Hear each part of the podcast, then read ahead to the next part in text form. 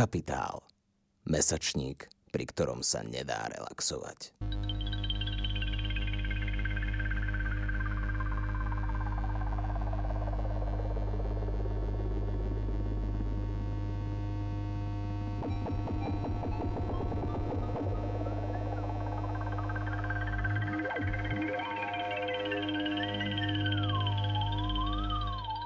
Počúvate Capitalx, podcast angažovaného mesačníka Kapitál.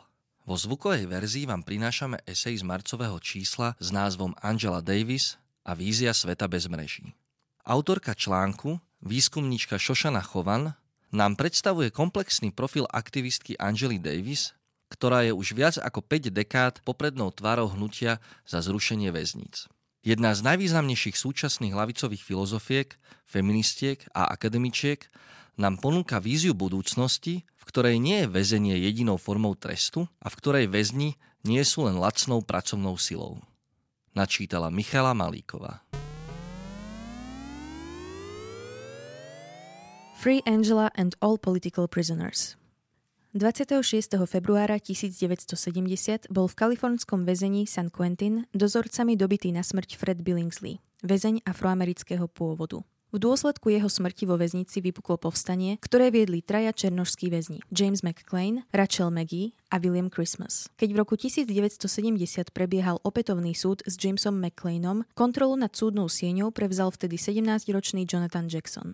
Bol to brat Georgia Jacksona, jedného z tzv. Soledad Brothers, trojice afroamerických väzňov obvinených z vraždy dozorcu v inej kalifornskej väznici Soledad. Jackson ozbrojený automatickou zbraňou oslobodil McClaina, Maggieho a Christmasa, za rukojemníkov vzal sudcu Harolda Haleyho, prokurátora Garyho Thomasa a troch porodcov. Jackson žiadal prepustenie Soledad Brothers. Polícia pri zásahu zastrelila štyroch ľudí, sudcu Haleyho, McClaina, Christmasa a Jacksona. Maggie a Thomas boli pri prestrelke vážne zranení. Zbranie, ktoré Jackson priniesol do súdnej siene, zakúpila Angela Davis. Po zverejnení tejto informácie vtedajší republikánsky guvernér Kalifornie Ronald Reagan uviedol, že v roku 1969 inicioval odvolanie Davis z jej pozície učiteľky filozofie na University of California pre jej členstvo v komunistickej strane a výbušnú retoriku. Reagan zneužil obvinenie Davis a prepojil ho s jej členstvom v komunistickej strane, označujúc komunistickú stranu nie za politickú, ale za podvratnú a kriminálnu organizáciu.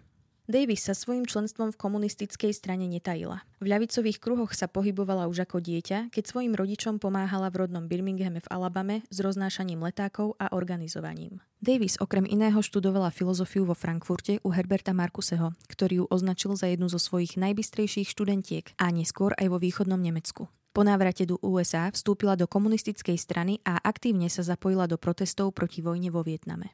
Napriek tomu, že štátny prokurátor 13. augusta 1970 poprel, že by existovali akékoľvek dôkazy o tom, že Davis poskytla Jacksonovi zbrane, už 16. augusta vydala FBI plagáty s dvoma fotografiami Davis a popisom, že je nebezpečná a potenciálne ozbrojená. Šéf FBI J. Edgar Hoover ju okamžite označil za najhľadanejšiu osobu v USA. Po jej zadržaní 13. októbra 1970 si prezident Nixon, generálny prokurátor Mitchell a Hoover gratulovali, že zadržanie tejto teroristky bude slúžiť ako výstraha pre ďalších potenciálnych teroristov.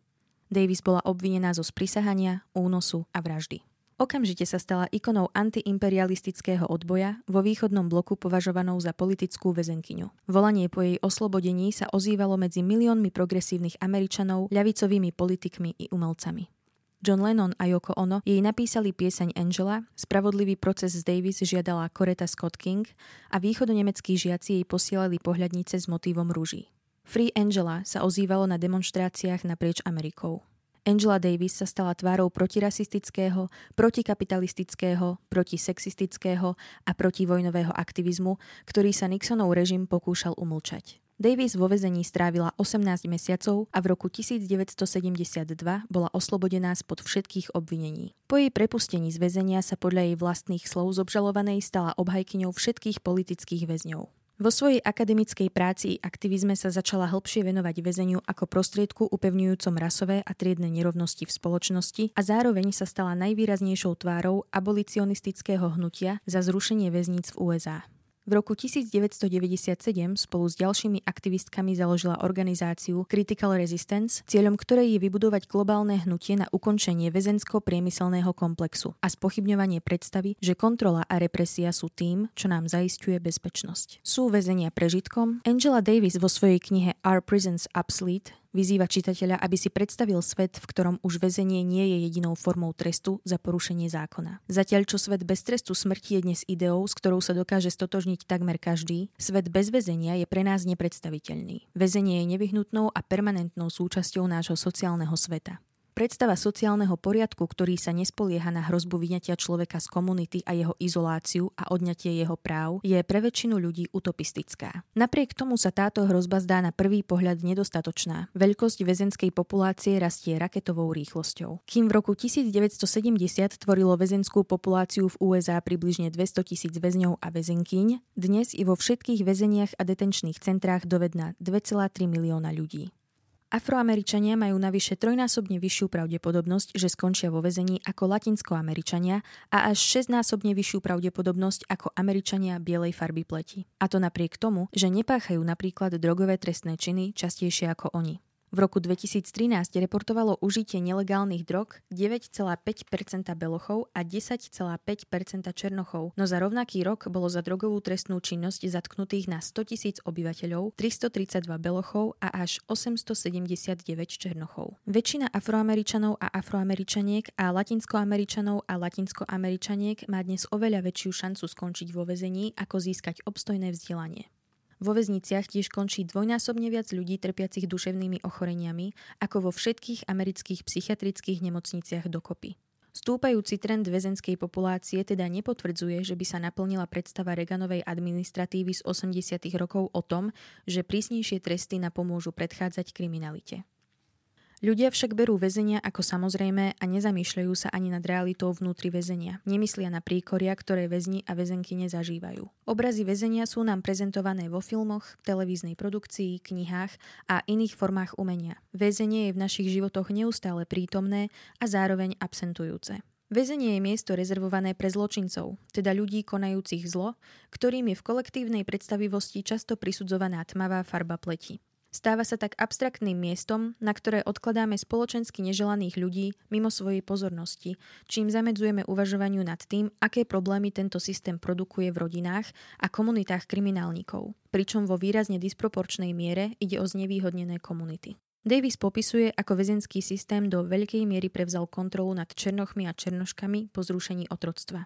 Mnoho bývalých otrokov a otrokyň zrazu ostalo bez práce aj príjmov a ich nová sociálna situácia ich nútila kradnúť, aby prežili. Zavedením 13. dodatku americkej ústavy sa zrušilo otroctvo, no s jednou výnimkou, umožňujúcou využívať otroctvo ako trest za zločin, za ktorý bol človek právoplatne odsúdený. Väzni, najmä čiernej farby pleti, sa stali objektom prenajmu odsúdencov. Kým však otrokári mali istý záujem na živote a zdraví svojich otrokov, za ktorých zaplatili, väzni boli prenajímaní na prácu v skupinách a nie ako jednotlivci a mohli byť upracovaní na smrť. S rozširovaním amerického väzenského systému vzrástlo zapojenie súkromných spoločností a korporácií do výstavby väzníc a ich prevádzky, výroby a dodávania spotrebného materiálu, poskytovania služieb a s ním aj využívanie väzňov ako lacnej pracovnej sily.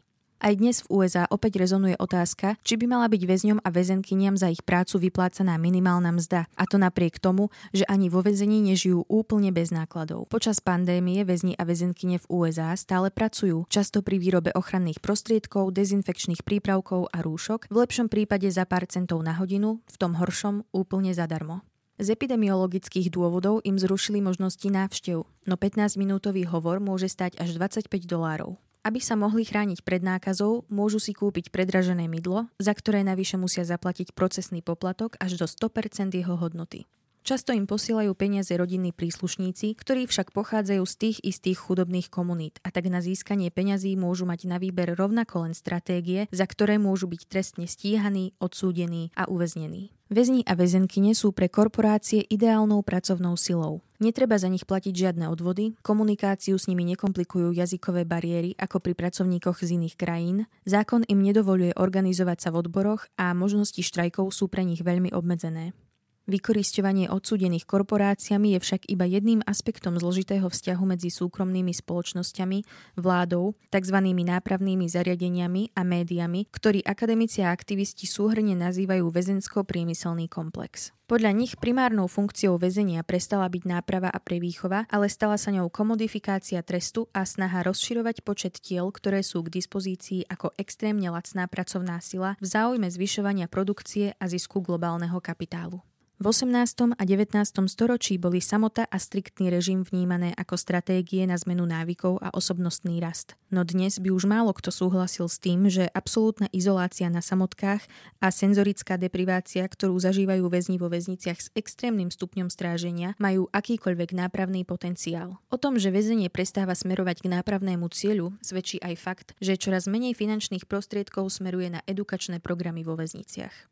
Akú šancu na nápravu majú ľudia, ktorí vo vezení nedostanú príležitosť vzdelávať sa a ktorí si po návrate na slobodu nesú so sebou stigmu a ani po odsedení trestu stále nemajú všetky svoje práva? Na Floride napríklad bývalí väzni môžu znovu nadobudnúť svoje volebné právo až v prípade, že nemajú žiadne podlžnosti vo forme pokút alebo poplatkov. V knihe Freedom is a Constant Struggle nás Angela Davis povzbudzuje k tomu, aby sme sa na otázky trestu, väzenia a väzensko-priemyselného komplexu pozerali z globálnej perspektívy. Najväčšia bezpečnostná spoločnosť na svete, Group for Security, prevádzkuje okrem súkromných väzníc v USA aj niektoré školy v chudobných komunitách, ktoré majú s väznicami spoločné prvky, vizuálne technologické a dokonca personálne. Group for Security tiež poskytuje materiálne vybavenie a služby letiskám a prístavom, napomáha pri transporte imigrantov z USA späť do Mexika, poskytuje vybavenie a služby Izraelu na okupovaných územiach a tým priamo prispieva k tomu, ako palestínčania zažívajú okupáciu a politické väznenie. Group for Security teda naučilo profitovať z rasizmu, protiimigračných politík a praxe, ako aj z technológií trestu a aktívne tým ovplyvňovať ponímanie slova bezpečnosť na celom svete.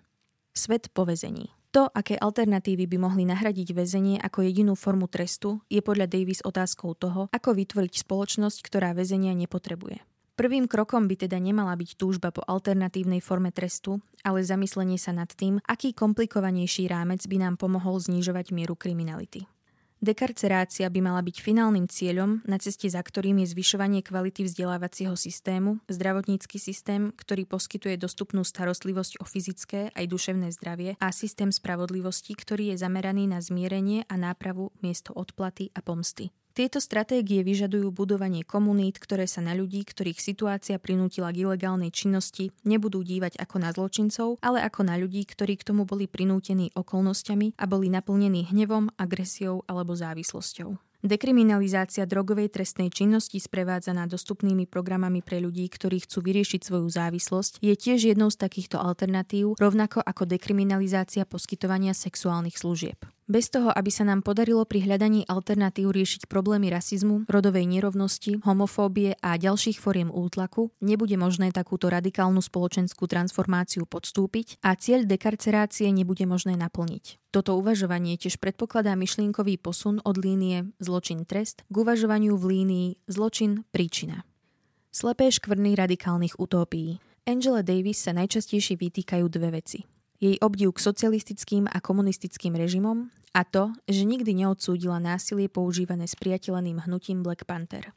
Podľa kritikov ide o dôvody, pre ktoré by Angela Davis nemala byť označovaná ako bojovníčka za ľudské práva. Po jej prepustení na slobodu absolvovala Davis viacero turné po Sovietskom zväze, NDR a Kube, stretávajúc sa s poprednými predstaviteľmi tamojších totalitných režimov, ktorí ju oslavovali ako politickú väzenkyňu.